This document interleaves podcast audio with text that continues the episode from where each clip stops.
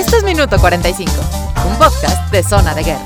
Hablamos de diseño, ilustración y un poco de todo, con Eduardo Guerra y Jorge Navarro. Hola, ¿cómo están? Es primero de septiembre de 2019. Eh, no es por presumir, pero es el episodio 37 de este programa que se llama Minuto 45. Estamos grabando este podcast en la Ciudad de México, al sur de la Ciudad de México. Eh, y le doy la bienvenida, como siempre, a mi querido amigo Jorge Navarro. Lalo, muy buenos días y yo encantado, como cada domingo, de estar aquí contigo porque esta fiesta se ha vuelto interminable y cada vez más interesante. ¿No te tocó tráfico o algo por el.? No, vine de volada. ¿Sí? Pero este, les comento que olvidé tocar el timbre, entonces yo te estaba esperando allá afuera, pero ya, habían- ya habían entrado ustedes. Así que este. No, pero todo muy fluido, ¿eh? Ah, qué bueno. No estaba escuchando el informe. Ok, no, pues ¿para qué? No, no, no. No. Este. ¿Para qué te deprimes? No, venía mejor, escuchando, sí. ¿Por qué no mejor pones en Spotify programas anteriores de este bonito podcast? Porque hago 20 minutos para acá, entonces no lo escucho Ah, sí, te completo. sí. no, lo escucho mientras me dedico a otras actividades, pero por supuesto que sí. Muy bien. Pero- Jorge Navarro, que tiene su estudio TPA, que es un bracito de Stampo. De Stampo. Stampo y TPA son compañías de, de la misma familia. Sí. Em, Jorge, ¿cuáles son tus redes sociales de Stampo? Stampo está en Facebook en- Ajá. y se llama Stampo Studio MX. Muy bien. Y eh, bueno, pues se dedican a la impresión de. Impresión en vinil, diseño, impresión también en offset y serigrafía, eh, y artículos promocionales y publicitarios. Ok. Y ya cuando las cosas se ponen más rudas, este TPA entra al quite y se pone a hacer diseño editorial y desarrollo de marca y estas cuestiones del diseño. Variantes del diseño que bueno, son infinitas. Muy bien. Este, te ¿Zona de guerra? Preguntar. No, te quería preguntar si Stampo no tiene Instagram todavía. No, no lo tiene aún. Ok. Este, pues con el Facebook y con el Messenger es más que suficiente. Porque, bueno, tenemos una semana de haber regresado a clases Ajá. y todavía hay pedidos. Ah, pues eso es bueno. Sí, claro que es muy bueno, pero es sorprendente porque no imaginarías que, que la gente siguiera demandando el servicio. Ok.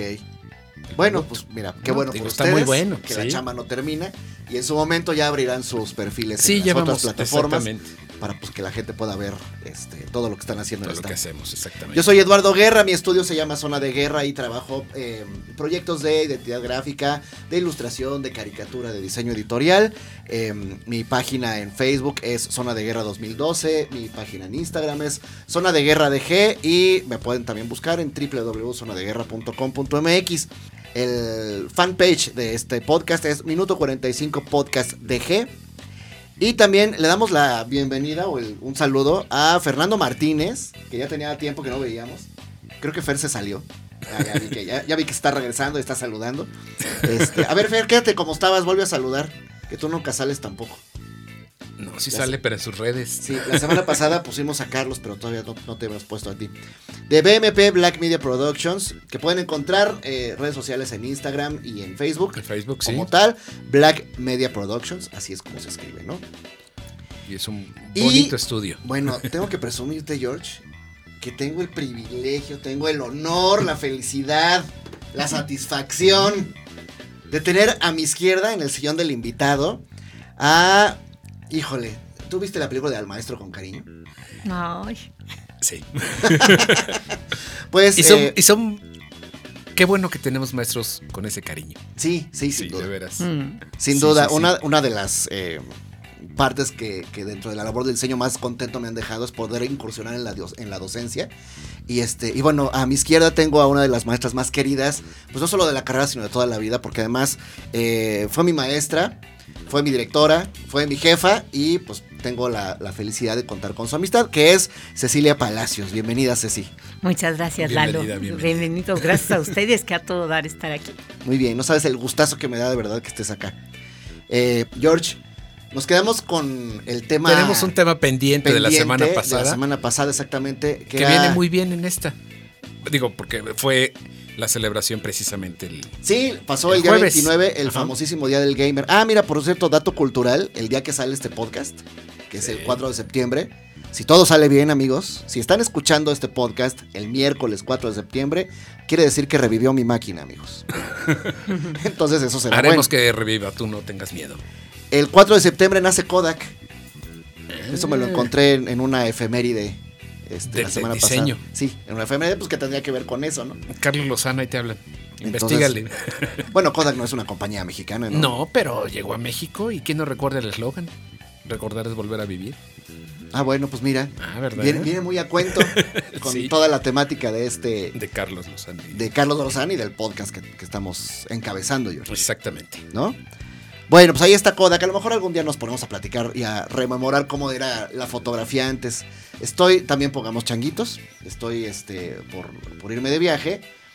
Y cuando viajamos al mismo lugar hace algunos años, mi familia y yo nos llevamos como, como 10 rollos de esos de 36. Ujú. ¿Qué tal contabas las fotos que ibas a salir? No se fuera a acabar. Exactamente, contaba las fotos. Claro. Cada y tomabas otra, perdón, Sí, eh, procurando por si sale mal o por si se ve Sí. y no sé qué, y tenías una de respaldo. exacto. Mínimo. Pero todas contaditas, ahorita es infinito el número de... Exactamente, está padre esa evolución. Yo tengo las fotos de mi luna de miel que fue al mismo lugar. Eh, ya más adelante contaré a dónde fui. Pues tengo, yo creo que alrededor de unas 100 fotos de mi luna de miel. Que en ese momento decías, ah, bueno, pues es un buen número, ¿no? Eh, mi esposa se fue a un viaje padrísimo a Europa el año pasado. Se trajo 5 mil fotos. claro. Benditas memorias. de 5 mil fotos. 128 gigas.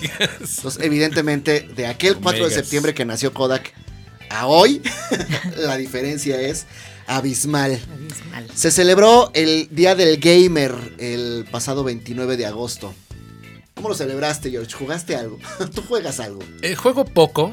Los que sí son muy aficionados a los videojuegos son mis hijos, pero por su mamá. Ajá. Bueno, mi esposa es un poco más joven que yo. Bueno, en realidad es más joven que yo. y ella sí creció con los videojuegos. Siempre. Ok. Entonces le enseñó a mis hijos desde chiquitos. Digo, Silvana, que es la mayor, ella tiene 8 años, empezó a los 4. Ujú. Entonces pues, le mueve bastante bien. Y el hermano, que ahora tiene 4, Silvana tiene 8, este, pues también ahí están los dos jugando. Y nuestro favorito es Mario Kart.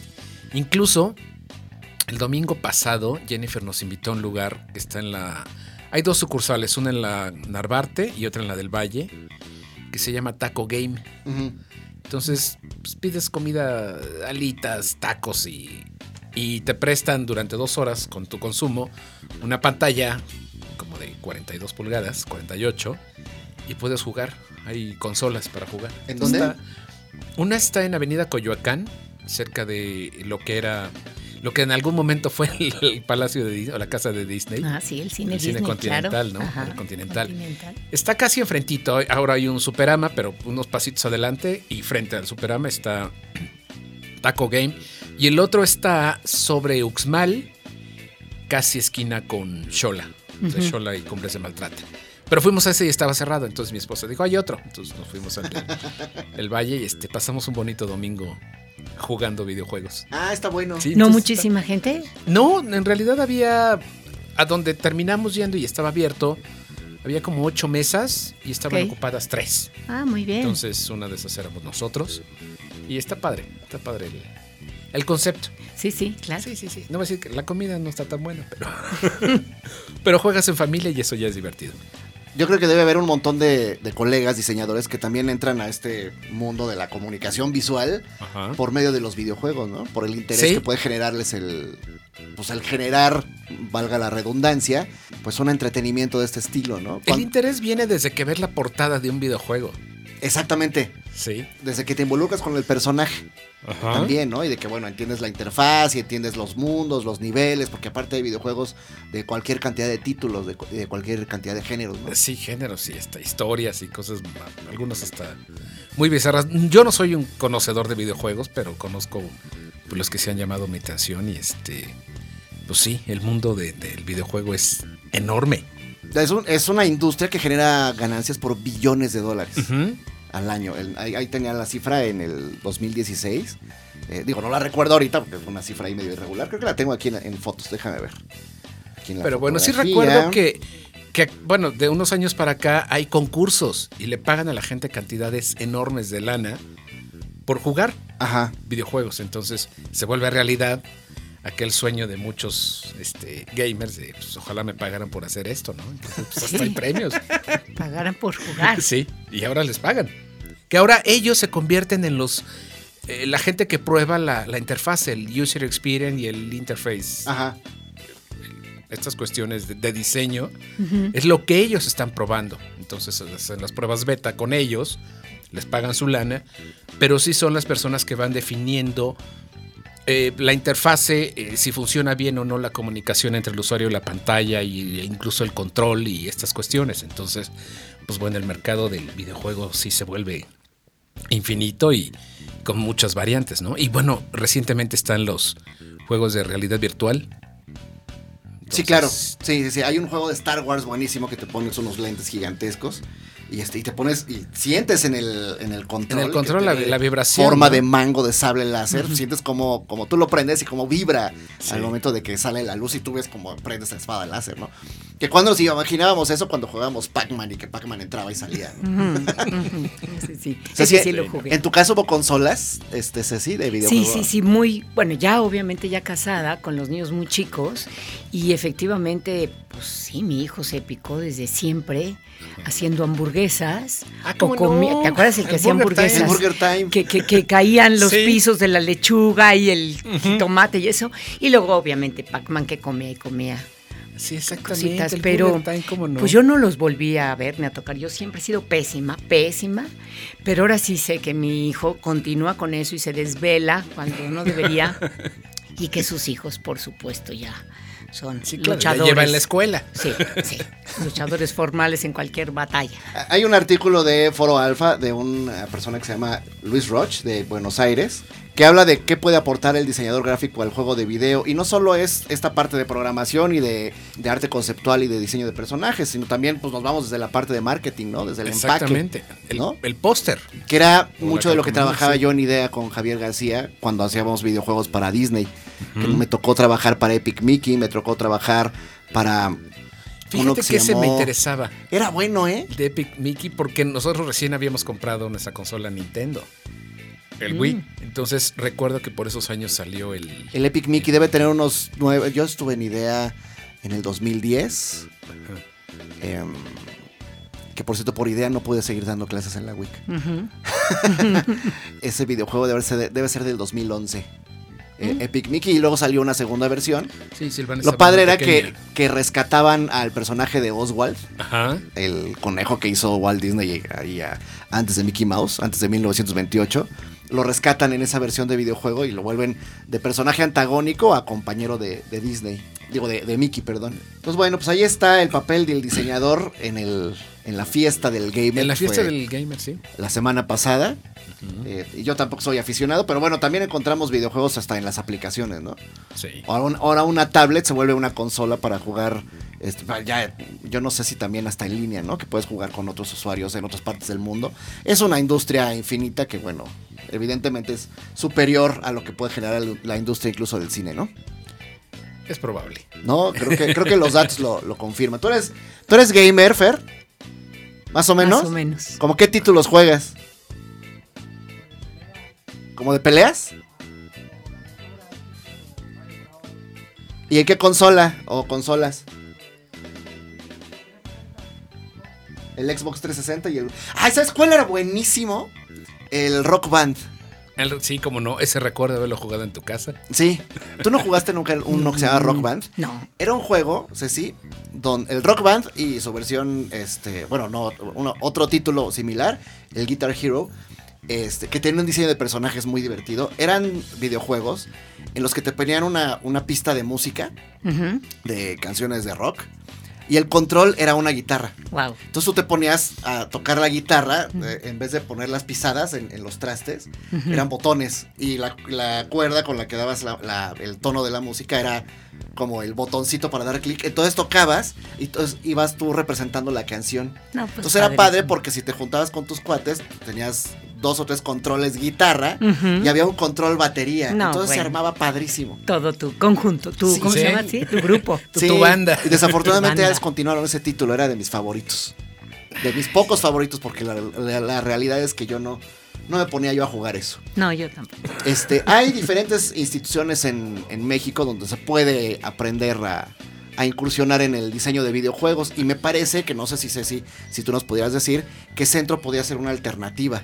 Sí, Centro tiene una licenciatura en medios digitales y tecnología, Ajá. que obviamente pues trata todos esos temas y una de las salidas profesionales para esa licenciatura seguramente son los juegos. Es una licenciatura pues bastante nueva para los años que tiene Centro, que ya acaba de cumplir 15, ahorita estamos de fiesta, porque ya cumplió, cumplió 15 exactamente la semana pasada, el día 15 de agosto. Ah, ¿de veras? ¿Y qué hicieron? Uy, hubo una super fiesta. ¿Sí? Sí. ¿Cuándo fue? El viernes 23. Ok. Ajá, hubo una fiesta, pues sí, de celebración de 15 años ya de centro. Oye, qué padre. Sí, muy padre. Entonces sí, sí, les recomiendo muchísimo esa licenciatura porque de veras yo creo que es, pues de veras la de más, la de vanguardia, de veras la, la que hay que estudiar. creo ¿Esa es la que más demanda habría en centro? No tanto como más demanda, porque pues, se conocen las otras licenciaturas más, Ajá. pero yo, si me preguntas a mí, es la de más futuro profesional, yo Claro. creo, por, por todas estas cosas que están haciendo, ¿no? Ok. Sí, Bueno, pues ahí está. sí, es una La maravilla lo que invitación, hacen. pues acérquense a centro. Sí, a que es centro, una ahí, los, ahí les platicamos. Sí, les platicamos a detalle. ¿Centro dónde está, Ceci? Centro está en la Avenida Constituyentes, Ajá. exactamente enfrente de lo que es el Panteón de Dolores, del otro lado, Ajá. del otro lado de la avenida. Es un edificio pues bastante nuevo que hizo un arquitecto muy famoso que es Norten. Es, una, Enrique es un Norten. edificio muy padre, LID platino, que no, no todas las universidades lo tienen en América.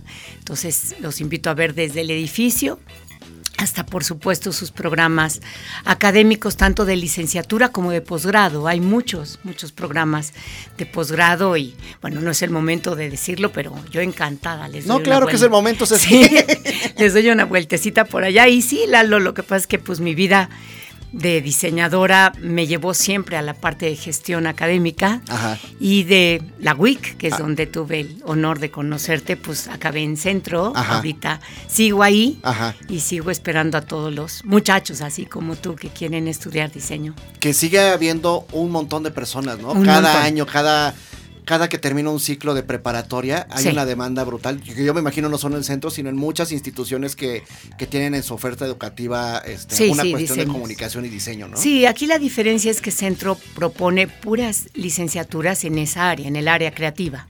Son siete licenciaturas en esa área, es decir, industrial, obviamente, comunicación visual, mercadotecnia y publicidad, diseño textil y moda, de, bueno, la que acabo de mencionar, de medios digitales y tecnología, eh, obviamente cine y televisión. Eh, ¿Cuál otra me falta? Creo que ya llevamos las siete o igual me equivoco con alguna. Diseño textil, industrial, ya lo dije. Ya lo dijimos. Pero ajá. en fin, son siete Y la digital, ¿no? y la digital. Son esas siete licenciaturas y sí, cada año, cada agosto y cada enero, aunque las generaciones son más chicas, eh, aquí se abre cada semestre, los eneros o los agostos, y sí recibimos a muchos alumnos. Y como les decía, la parte de posgrados es lo que más ha crecido en centro. Eh, hay muchas licenciaturas, muchas maestrías, perdón, o especialidades siempre encaminadas en el área creativa. Nuestra misión es como la profesionalización de la creatividad. Ok. Entonces, con esas dos palabras, pues nos abocamos a crear programas académicos y a llevarlos pues, a la excelencia. Y en 15 años, pues me parece que es una meta que, que Sí, se ha sí. cumplido, ¿no? Ya se consolidó bastante y pues sí, como que nunca nos imaginamos que llegara a ser tan grande. Qué bueno, Ceci, Qué qué bueno, me da muchísimo gusto. Ujú, sí, Muy muy, bien. padre. Este, Ceci, pues vamos a hacer como ese puente. ¿no? Ese puente de historia. Sí, este programa, este, hace rato te estaba platicando, te estaba enganchando en este concepto de- del minuto 45, Ujú. eh, que, que nace, te decía yo hace rato, pues de entrada como un capricho, como una inquietud de, de contar parte de la historia de mi vida. Y bueno, la forma en la que incorporo a la conversación a, a- a la gente que invito es precisamente haciendo esa referencia de cuando tuve la, a la oportunidad de conocerlos, pero ese primer Ujú. minuto de contacto. Y si la memoria yo- no me falla, pues evidentemente fue en la universidad porque tú fuiste mi maestra. Sí, ¿no? claro. En aquel tiempo, cuando yo entro en el 96, Ujú. em, yo tengo mi examen propedéutico, que no me acuerdo quién estuvo ahí como, como maestro que lo impartió, que lo coordinó. Ajá. Este, me entrevista eh, Marce. Ujú. Y contigo me topo un semestre después hasta el... Yo soy no- 80, 92, 96, no es cierto, eh, fue en el 92 cuando entré. Entonces, en el 93 que entro a segundo semestre, es cuando tengo el gusto de conocerte porque fuiste mi maestra de la materia de diseño 2, si mal no recuerdo. ¿no? Ajá.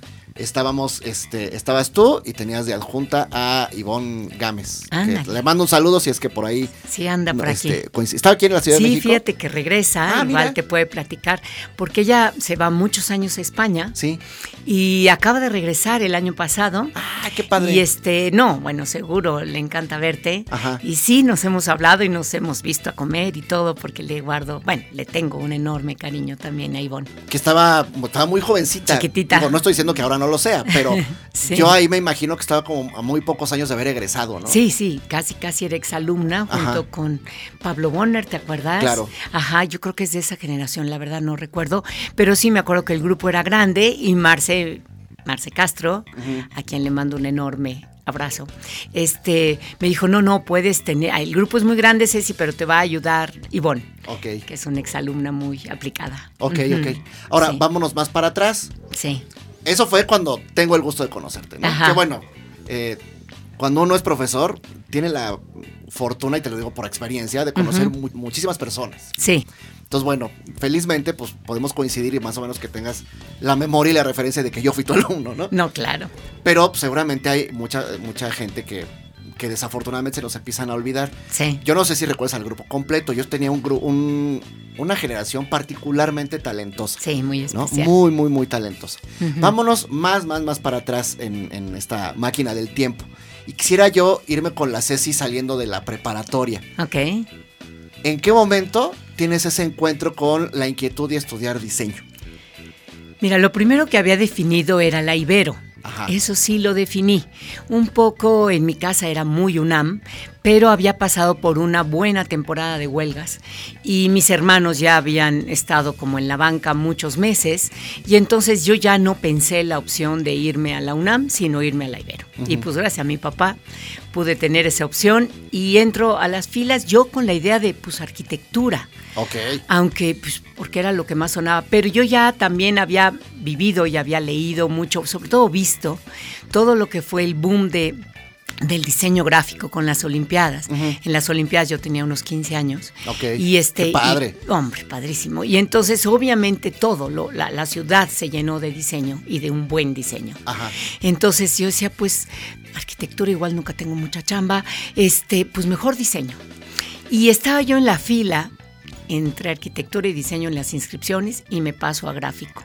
Y luego tuve un gran apoyo con mi cuñado que estudió industrial y unas eh, padrísimas amigas que me acompañaron desde primer semestre. Y pues sí, fui, la verdad, bastante matada, bastante aplicadona en diseño, disfruté mucho la carrera. Y cuando salí, sí, me dediqué a, pues, a trabajar en despachos de diseño padres, uno fue el de mi cuñado, el que hacíamos, hacía mucha identidad, me acuerdo que su, su despacho se llamaba Sistemas Integrales de Diseño, en Coyoacán, ahí entre Francisco Sosa y la otra, muy padre, con unas tortas compuestas abajo deliciosas que comíamos. Yo me iba a pie, porque me quedaba súper a pie el despacho, y ahí trabajé pues con rapidógrafo, con la lengua negra de tanto aspirar la tinta, y me quedaban unos originales mecánicos impecables. Y si no me quedaba impecable, mi cuñado, que era mejor hecho que yo, me lo retachaba Ajá. y lo volvía yo a hacer. Pero esto de cortar tipografía, de mandarla parar, luego cortarla, luego pegarla en un original perfecto y luego hacer eh, esa línea que aparte en una, me acuerdo en una papelería tenía una curva del lado izquierdo, tenía que unirse la curvita con la línea recta. Era una verdadera obra de arte y pues la verdad sí lo aprendí a hacer. Sí, de veras hoy hace. Antes de la computadora yo hicimos todo. Y creo ahorita, creo que viene al caso, que ahora los diseñadores de ahorita, los que entran a estudiar, deben ser mucho mejor diseñadores que nosotros. ¿Por qué? Porque nosotros teníamos que aparte ser muy buenos. mm, Manualmente, Manualmente, hablando, sí. es decir, de veras tenías que ser como muy disciplinado, muy limpio para trabajar, etcétera. Ahorita todo eso te lo hace la máquina y te da todo el 90% o el 99% de tu tiempo para crear, para de veras apostarle a dar una buena idea atinarle, darle al clavo. Entonces, nosotros nos íbamos, la, híjola, yo creo que de veras más del 50% era la factura. Y ahorita no, y ahorita es todo tu, criterio, tu, tu creación. tu propuesta gráfica y eso te exige ser mejor diseñador. Y vámonos más para atrás todavía en la máquina Todavía del tiempo. más para atrás. Sí, vámonos con la Ceci niña. ¿Tenías esta habilidad para dibujar de chiquita? ¿Lo No, recuerdas? no, por supuesto que no. ¿No? No, Ay, no, no la las tenía. mías. No, no la tenía y creo que, que, que se aprende. Ok. No Sí, me puedo comparar con, con gente como tú, Lalo, con gente Uf, como gracias. Gaby Vázquez, ¿te Ajá, acuerdas? sí, claro. Que tienen una, un- de veras un don con el cual nacieron y palabrita con la que he discutido mucho con mis maestros, con Román Esqueda y con Toño, si de veras nomás. naces o no naces con, con esta habilidad de dibujar. Yo no nací con la habilidad de dibujar, pero hay clases Pero la desarrollé. si la tienes que desarrollar, bueno, la carrera y, y tu, tu trabajo profesional te obliga a hacerlo. Es más, para mover muy bien el mouse en Illustrator, tienes que dominar aparte eh, pues, la pluma afuera o el lápiz fuera. Sí, sí se aprende. Tuve muy buenos maestros de esta parte en la Ibero. En los primeros semestres de la Ibero había un inglés eh, muy bueno que me enseñó a dibujar. Y como todo, yo creo que dibujar se aprende dibujando, trazar se aprende trazando. Y si tú tienes un ejercicio continuo de este quehacer, eres bueno. Eh, hay gente mejor que tú a lo mejor, pero yo era como muy limpia y como muy aplicada, entonces sí, realmente lograba buenos, Modestia bueno, aparte. resultados. modestia ¿De aparte. ¿De qué fue tu tesis de, de licenciatura? Mi tesis de licenciatura fue sobre empaque. Ok. Sobre empaque eh, era un examen muy difícil en la Ibero que tú se llamaba repentina. Tú llegabas los lunes a la Ibero y te ponían un tema gráfico a resolver. Lo entregabas el viernes como a las 11 de la mañana. A la el lunes te daban, a mí me dieron tres empaques gráficos de, gracias a Dios, las tres medicinas eran de Abbott. Era una inyección, me acuerdo, unas cápsulas y creo que un jarabe. Entonces, eh, te daban estos proyectos de diseño. Tú tenías esa mañana para irte a Abbott. Ah, porque a- estaba a- en Tlalpan, ¿no? Sí, ¿Sí no, no, eso? ya ¿Dónde estaba todavía por Avenida Coyoacán, Ah, ya casi, Abbott, ya, ya, ya, ya. casi Avenida México Ajá. casi por ahí por Coyoacán. Y este, y pues llegué, me recibió, gracias a Dios, el que manejaba la marca de las medicinas que yo iba a proponer y me dio una hora y media de su tiempo. Y este, yo tomaba y tomaba nota. Y de ahí, pues te encerrabas en la Ibero, realmente te encerrabas en la Ibero a, a trazar, a producir y a, a proponer estos empaques. Uno de ellos fue en base porque fue una onda directo, pero sí realmente me dediqué a la parte gráfica de la etiqueta de la caja. Entonces yo propuse, fíjate que más que la etiqueta, propuse un poquito más allá. Propuse un sistema gráfico para cualquier medicina de Abbott. Ok. Es decir, si caía en analgésicos tenía un cierto color Ok. o en X, o sea, en los grupos de las medicinas que me sopló mi amigo de Abbott. Y, eh, fo- reformulé los siete, creo que, grupos de fármacos que producía Abbott, les designé un color y luego designé, pues sí, una como código gráfico a base de francas, bastante sencillo gráficamente hablando, pero que resolvía no solamente esas tres medicinas, sino resolvía cualquier medicina, cualquier fármaco que produjera Abbott. Y yo creo que eso fue lo que me pasó en, en ese viernes, Ajá. aunque llegué físicamente los tres envases, Ajá. gracias a mis amigos que nos ayudaban a imprimir de volada durante la noche en el centro.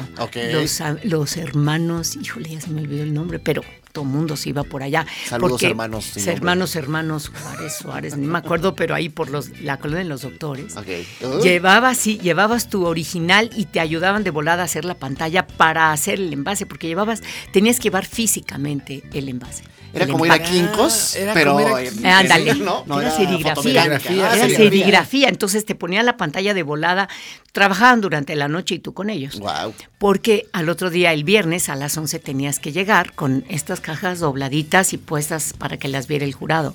Y este, pero no creo que me haya salvado tanto eso, aunque yo creo que gráficamente estaban bastante decentes, la tipografía y todo. Saludos, Paco Calles. Y este, estaba bastante seguramente helvética, pero sobre todo lo que creo que me ayudó mucho fue esta propuesta de sistema. Claro. Llevaba yo todas unas hojas donde te acomodaba cualquier fármaco que produjera Abbott. Y eso fue lo que les gustó tanto en la parte escrita que yo tuve que proponer, so- con la parte de preguntas y respuestas. No me quedé en una solución chiquita, sino que solucioné un problema de identidad general. Eso está bueno, muy bien. Sí, qué sí, padre no historia. me, no me fue tan mal. no Qué padre mal. historia. Pues vámonos a la pausa que no quiero, pero solo es para que respiremos aquí un poco y regresamos para que nos cuentes el resto de la historia, Ceci. Ok, Lalo. Entonces, bueno, vámonos. Y mi esposa me dijo, es que tienes que retomar lo de los dibujos. Entonces, este, pues sí, empecé a retomar otra vez. Me encanta dibujar monstruos, es como que lo que más disfruto. Me veo haciendo diseño, haciendo personajes. No, haría, no podría hacer otra cosa. Ojalá y este, este proyecto sea eh, lo suficientemente exitoso como para que levante hacia otro camino Ajá. y este y empezar a, a retomar lo de la ilustración de una manera más comercial, ¿no? No Claro. tanto por gusto y de proyecto personal, sino ya recibir al- algo a cambio, que, que seguramente se va a dar. Minuto 45.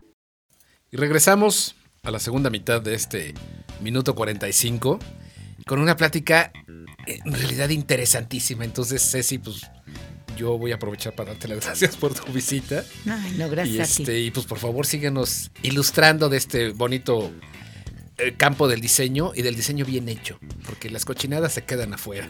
Ah, No, yo estoy encantada y de veras me han hecho recordar pues momentos muy padres, muy padres de mi, de mi vida que ya, ya caminó, está bastante, bastante tramo, pero bueno, pues qué más les cuento, pues de ahí entonces entro a la Ibero, de la Ibero salgo, trabajo obviamente en este despacho que les digo con mi cuñado, con sistemas integrales de diseño.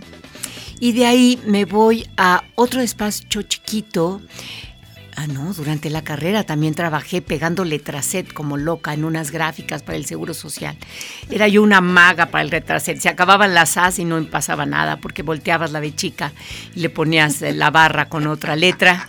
En fin, hice mil, mil gráficas. Era un montón de trabajo artesanal. Artesanal, Con por eso. altísima calidad, ¿no? Eh, Por eso digo, no es que de veras este, no me puedo comparar con buenos diseñadores, pero yo pues sí, mecánicamente era muy buena, artesanalmente era muy buena y eso me dio chambas y me dio eso. Y de ahí pues eh, seguí en despacho, sobre todo en este, hasta que un día me acerqué a la WIC.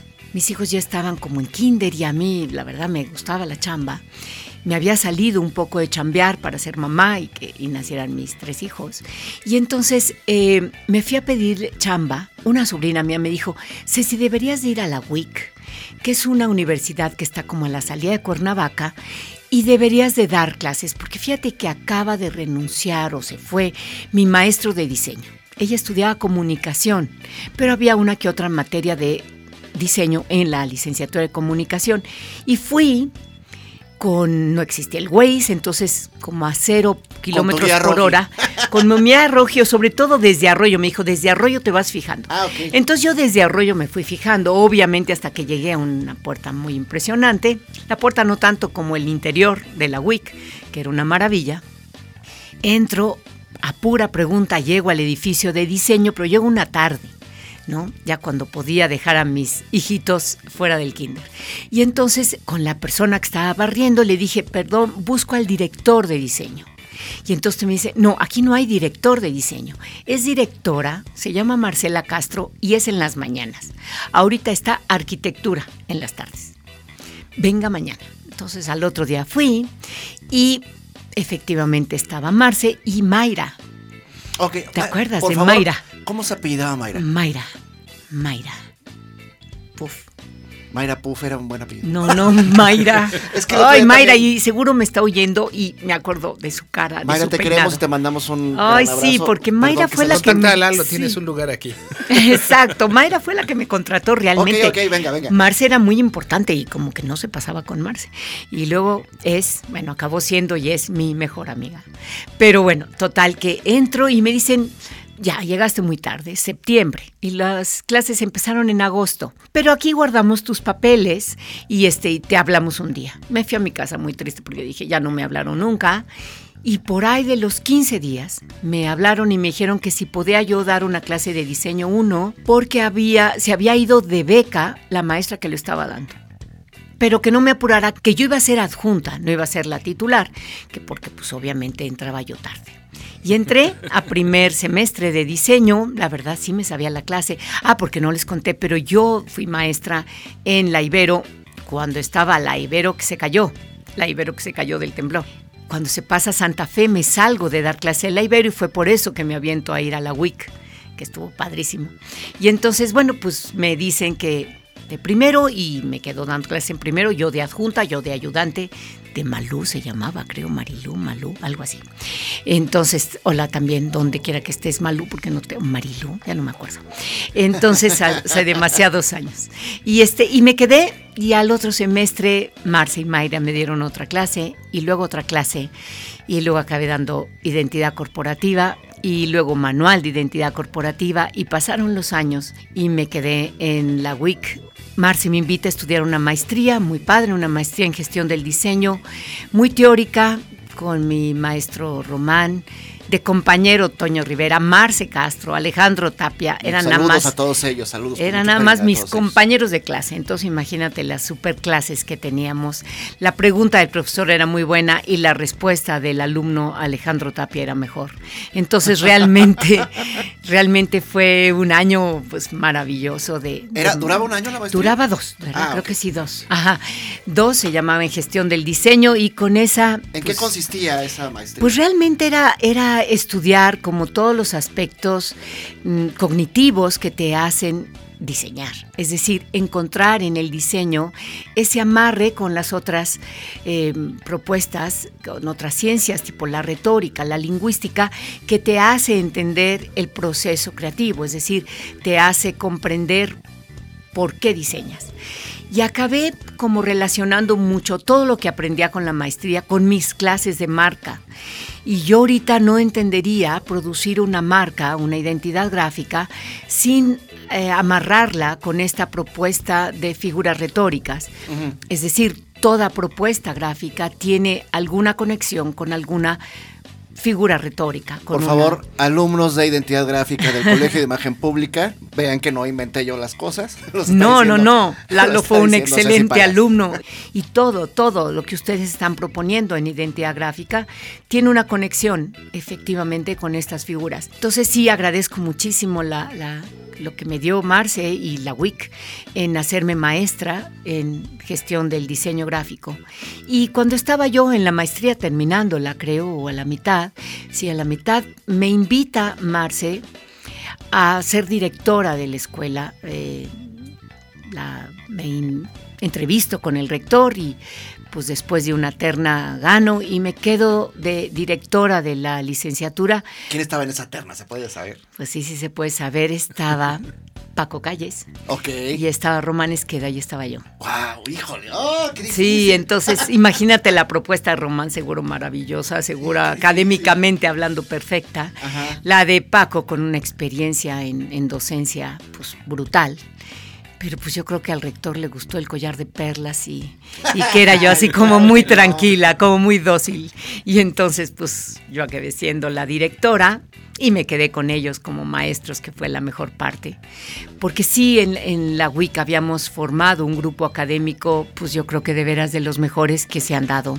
¿Siguen, perdón, siguen teniendo alguna conexión de amistad? De amistad sí, ya de, relación académica pues ya no, porque eso se acabó en, pues cuando nos fuimos todos de, de la WIC. Ajá. Este, yo estuve en la WIC hasta el 2008, en 97 soy directora, en el 2008 me nombran en la WIC directora de área.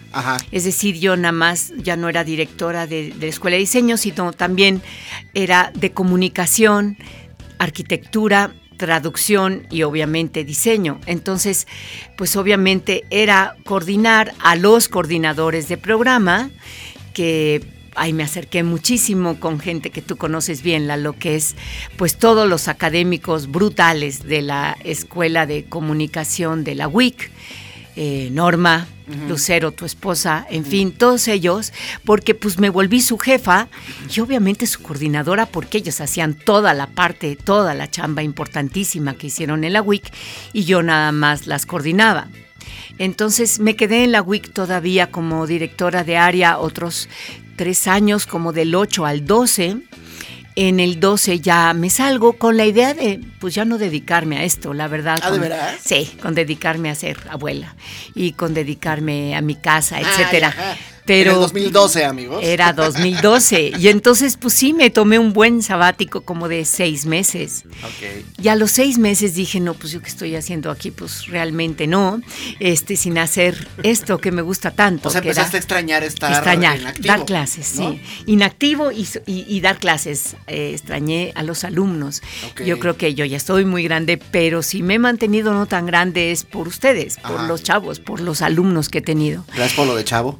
Exacto, porque tú también ya, ya creciste. Y entonces, pues bueno, total que me habla, le hablo más bien. No sé si se acuerdan, bueno, seguro se acuerdan muchos de ustedes de Beata Noviska. Sí. Es una maestra que estuvo en la WIC, eh, maestra polaca, y que ahora es directora de la licenciatura, que fue la que se me olvidó hace rato, Arquitectura de Interiores en Centro. Y le digo, oye Beata, ¿por qué no me me jalas a dar clases. Mira, lo malo es que daba identidad gráfica, era mi fuerte, pero pues en arquitectura de interiores te podría yo dar color. No sé, si tú vente para acá. Y efectivamente me mandaron, fui a pedir mi clase, pues de color o de algo cercano que yo pudiera dar.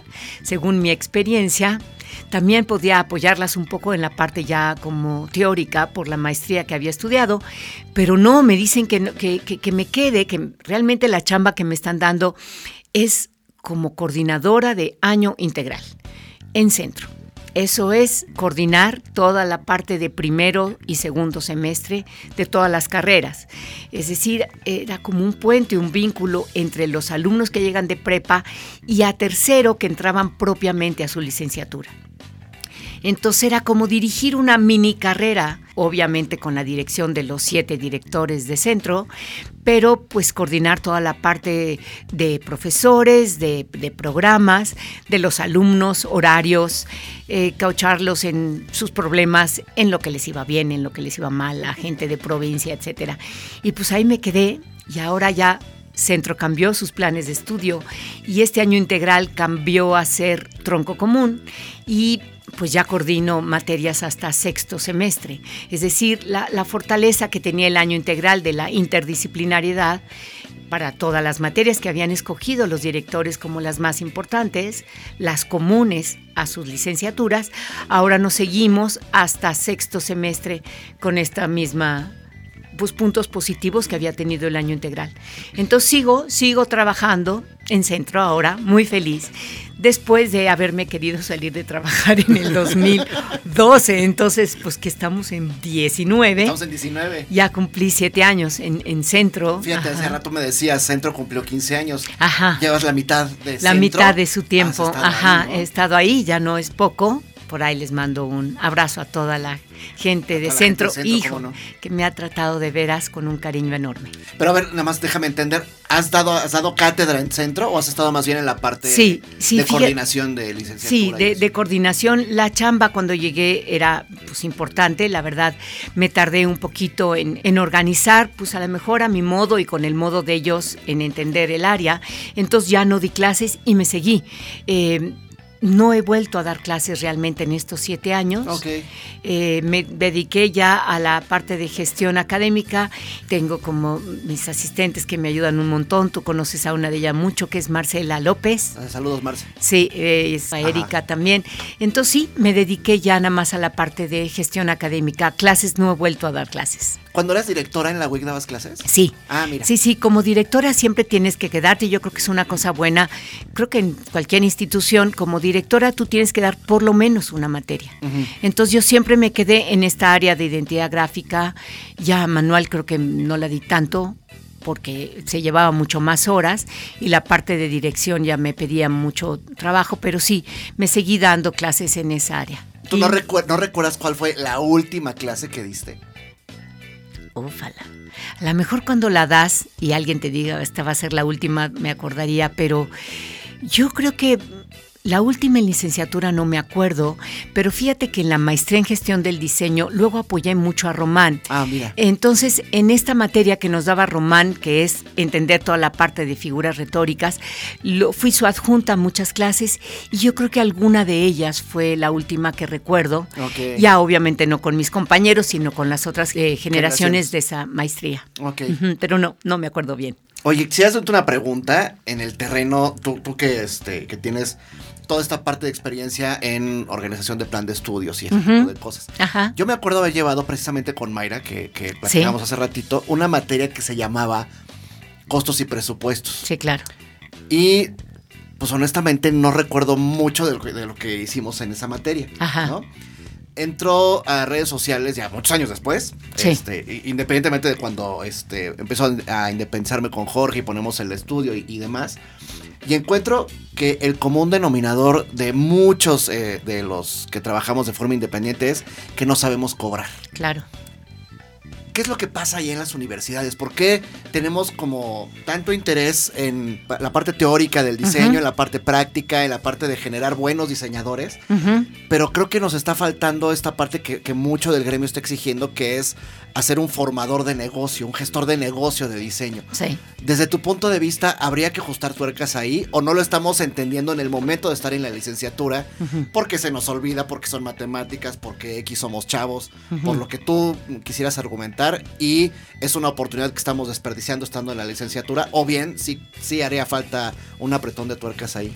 Sí, por supuesto que hace falta, hizo falta siempre y sigue haciendo falta ahorita.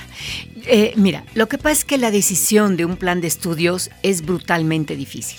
De todo el campo de conocimiento, es decir, de todo lo que tú tienes que aprender y que ejercitar en el área de diseño, aún de diseño gráfico o de comunicación visual, es tan amplio que la selección de las materias para un plan de estudios se te va, se te va de las manos, porque no da tiempo en cada semestre. Sin embargo, si fue importante en esa época, eh, yo creo que hay que darle todavía más importancia. Eh, tenemos que aprender y aprender rápido, aprender autónomamente y por fuera, no tanto en las clases, porque no da tiempo en la universidad y en el horario de un día de aprender todo lo que tiene que saber un diseñador y que ejercitar un diseñador. Eh, obviamente ahorita la- el aprendizaje vía internet es infinito. Entonces sí tienes que ser un alumno autodidacta, autocrítico, y si bien en las clases son los profesores mediadores que te encaminan hacia cierta área, tú tienes que hacer casi el 99% del aprendizaje. Es decir, el que no quiere aprender no aprende, el que no lo hace por él solo no lo aprende. Esta otra parte de la parte administrativa, sí desde costos, presupuestos, pero de la parte de gestión de gestión administrativa, de control, de innovación, de ser un diseñador estratégico, se tiene que impartir, sí en las clases y se tiene, por lo tanto, que aprender. Ahorita que estoy en centro, hay unas muchísimas materias que te encaminan a ser innovador y obviamente eh, aprender todo este tipo de gestiones administrativas porque tú vas a salir a la parte profesional ejercer y si no sabes esto pues no, no lo puedes hacer. Siempre siempre hay un hueco y te tienes que acercar con alguien. Se entiende todos estos despachos y todo como multiprofesionales. Y entonces siempre un diseñador se acercará a su cuate a su socio que, que, que, domina esta parte, pero tú sí las tienes que conocer, porque si no, ahora sí que te, te come, te come el, el, mercado profesional. Entonces, más allá de improvisar precios, porque de repente mm, ves este ofertas brutales, ¿no? De compre su paquete de logo y, claro. y a 500 pesos y se te salen los ojos, ¿no? Sí. Eh, habría, habría uno que, que buscar esa esa autoaprendizaje en cuanto a administración de empresas sí. para poder eh, buscar ponerle calificar económicamente bien eh, claro. de forma adecuada cada proyecto porque con base en un, en, en un este, curso que tomé hace unos 15 días, 3 semanas, uh -huh. con un señor que se llama Luis Jaime Lara, pues te das cuenta que no es que sea como un menú. O sea, uh -huh. cada logotipo es diferente claro. porque dentro de su historia es diferente y sus alcances son diferentes. Uh -huh. Entonces no es que un logotipo cueste 500 pesos, que de entrada eso se me hace una grosería, ¿no? Claro. Pero hay proyectos de identidad gráfica de 20, de 30, de 60, de 120 mil pesos.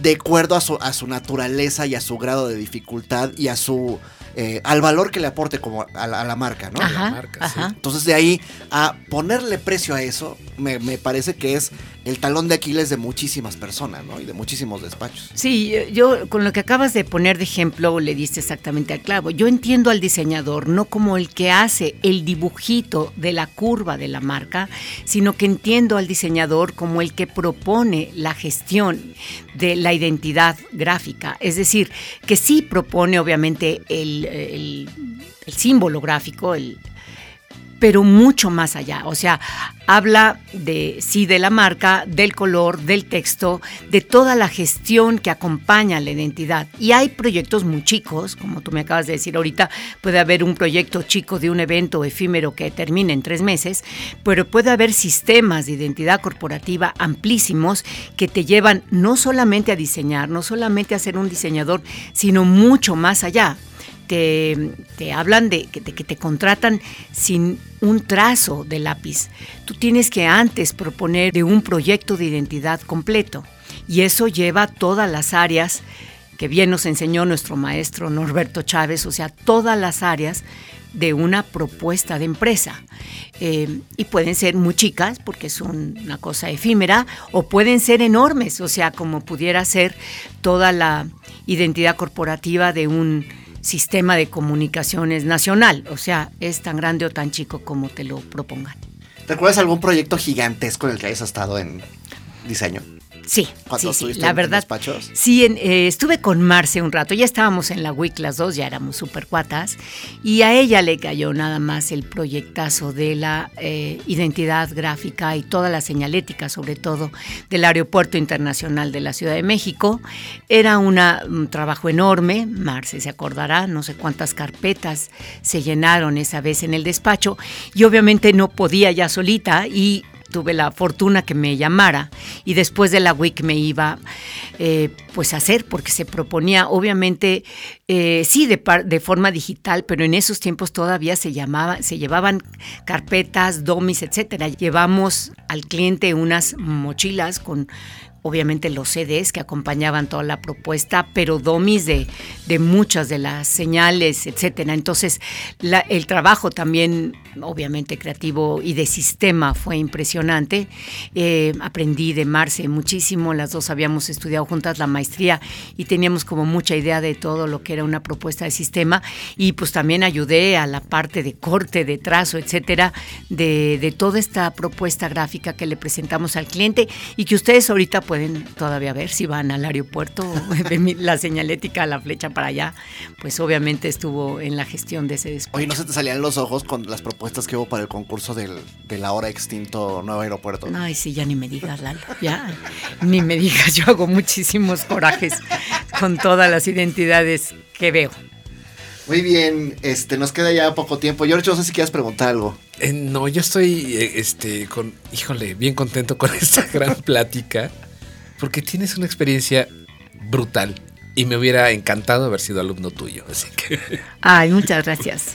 Sí, Pues, a mí me dio, No, Ceci, me dio diseño, me- me- Ceci me dio diseño 2, Ajá, que ahí sí hacía, vaya, recuerdo que trabajábamos con Wash. sí, era color. Re- Ajá. recuerdo que este que mi entrega final fue una pregnancia, que al final se convirtió en una ilustración de Mickey Mouse. Me fue bien, ¿no? O sea, me fue bien porque normalmente me costó mucho trabajo acoplarme al ritmo de, de- de esto, de esta generación y tratar de destacar por mi propia chamba, ¿no?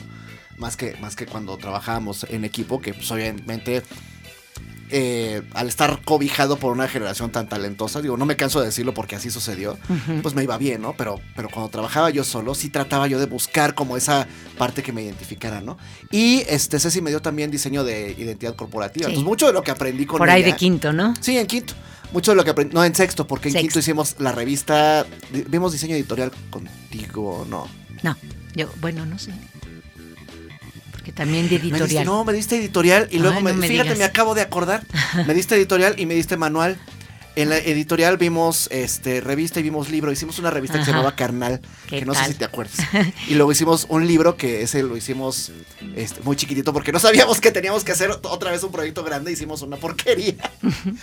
y luego me diste identidad corporativa. Ajá. Ahí aprendí a hacer manual de identidad corporativa.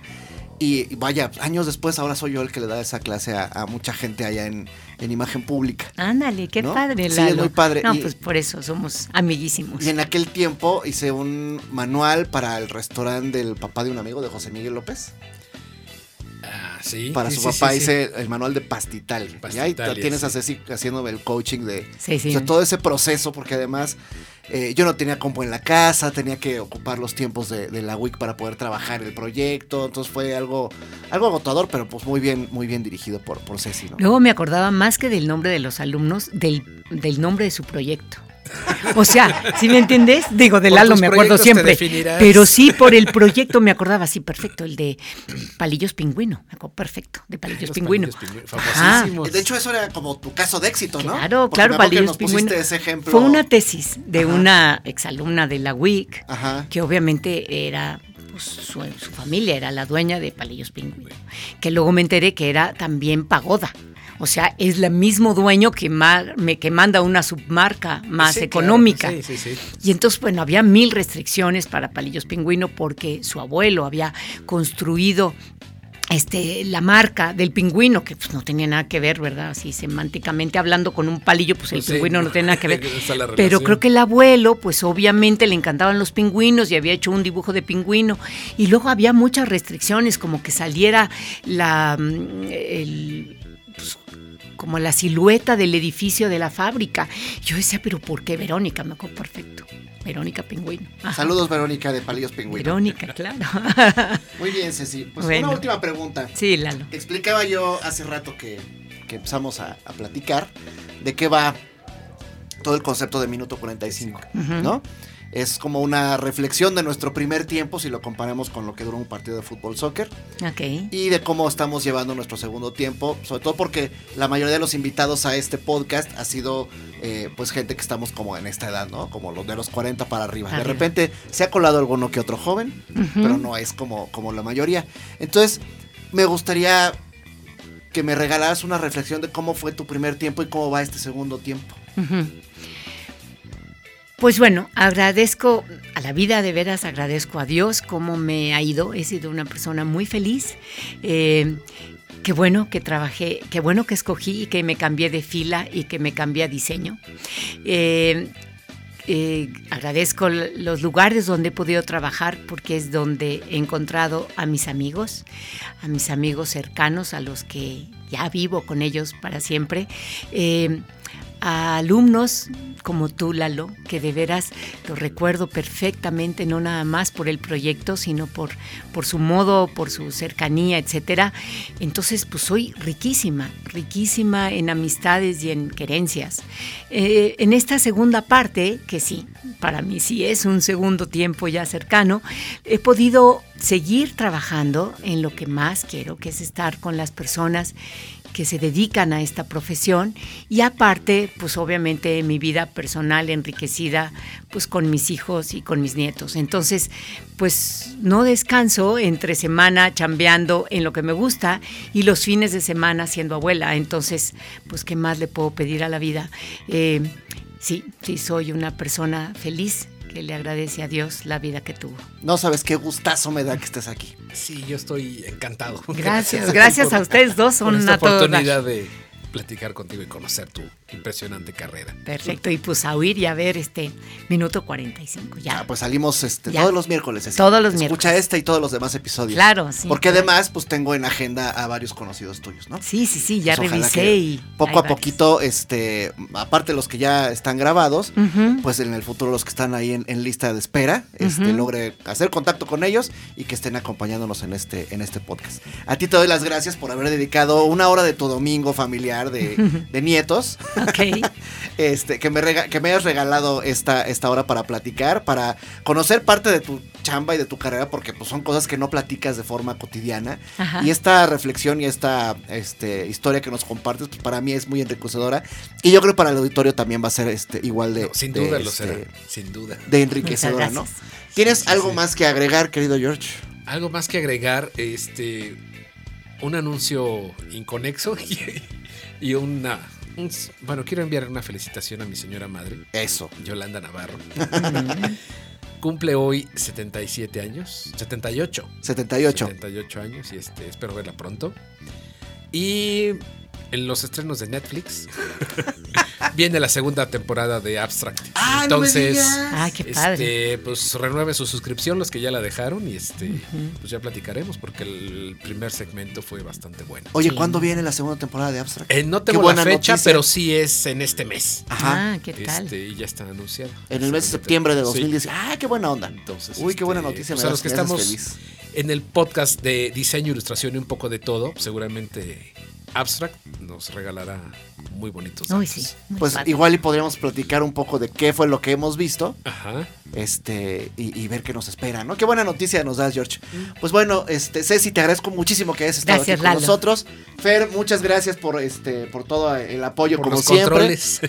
Eh, a ti que nos escuchas, eh, gracias por compartir, gracias por opinar, gracias por estar eh, todas las semanas con nosotros. Ojalá me compartas este, este contenido, ojalá te sea de utilidad y que nos acompañes en la próxima semana, si todo sale bien, Todo saldrá bien, usted no diga frío. en este podcast donde ¿qué hacemos, George? Hablamos de diseño, ilustración y un poco de todo. Listo, vámonos y nos vemos la siguiente semana. Adiós.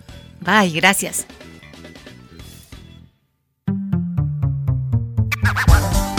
Esto fue Minuto 45. Gracias por acompañarnos.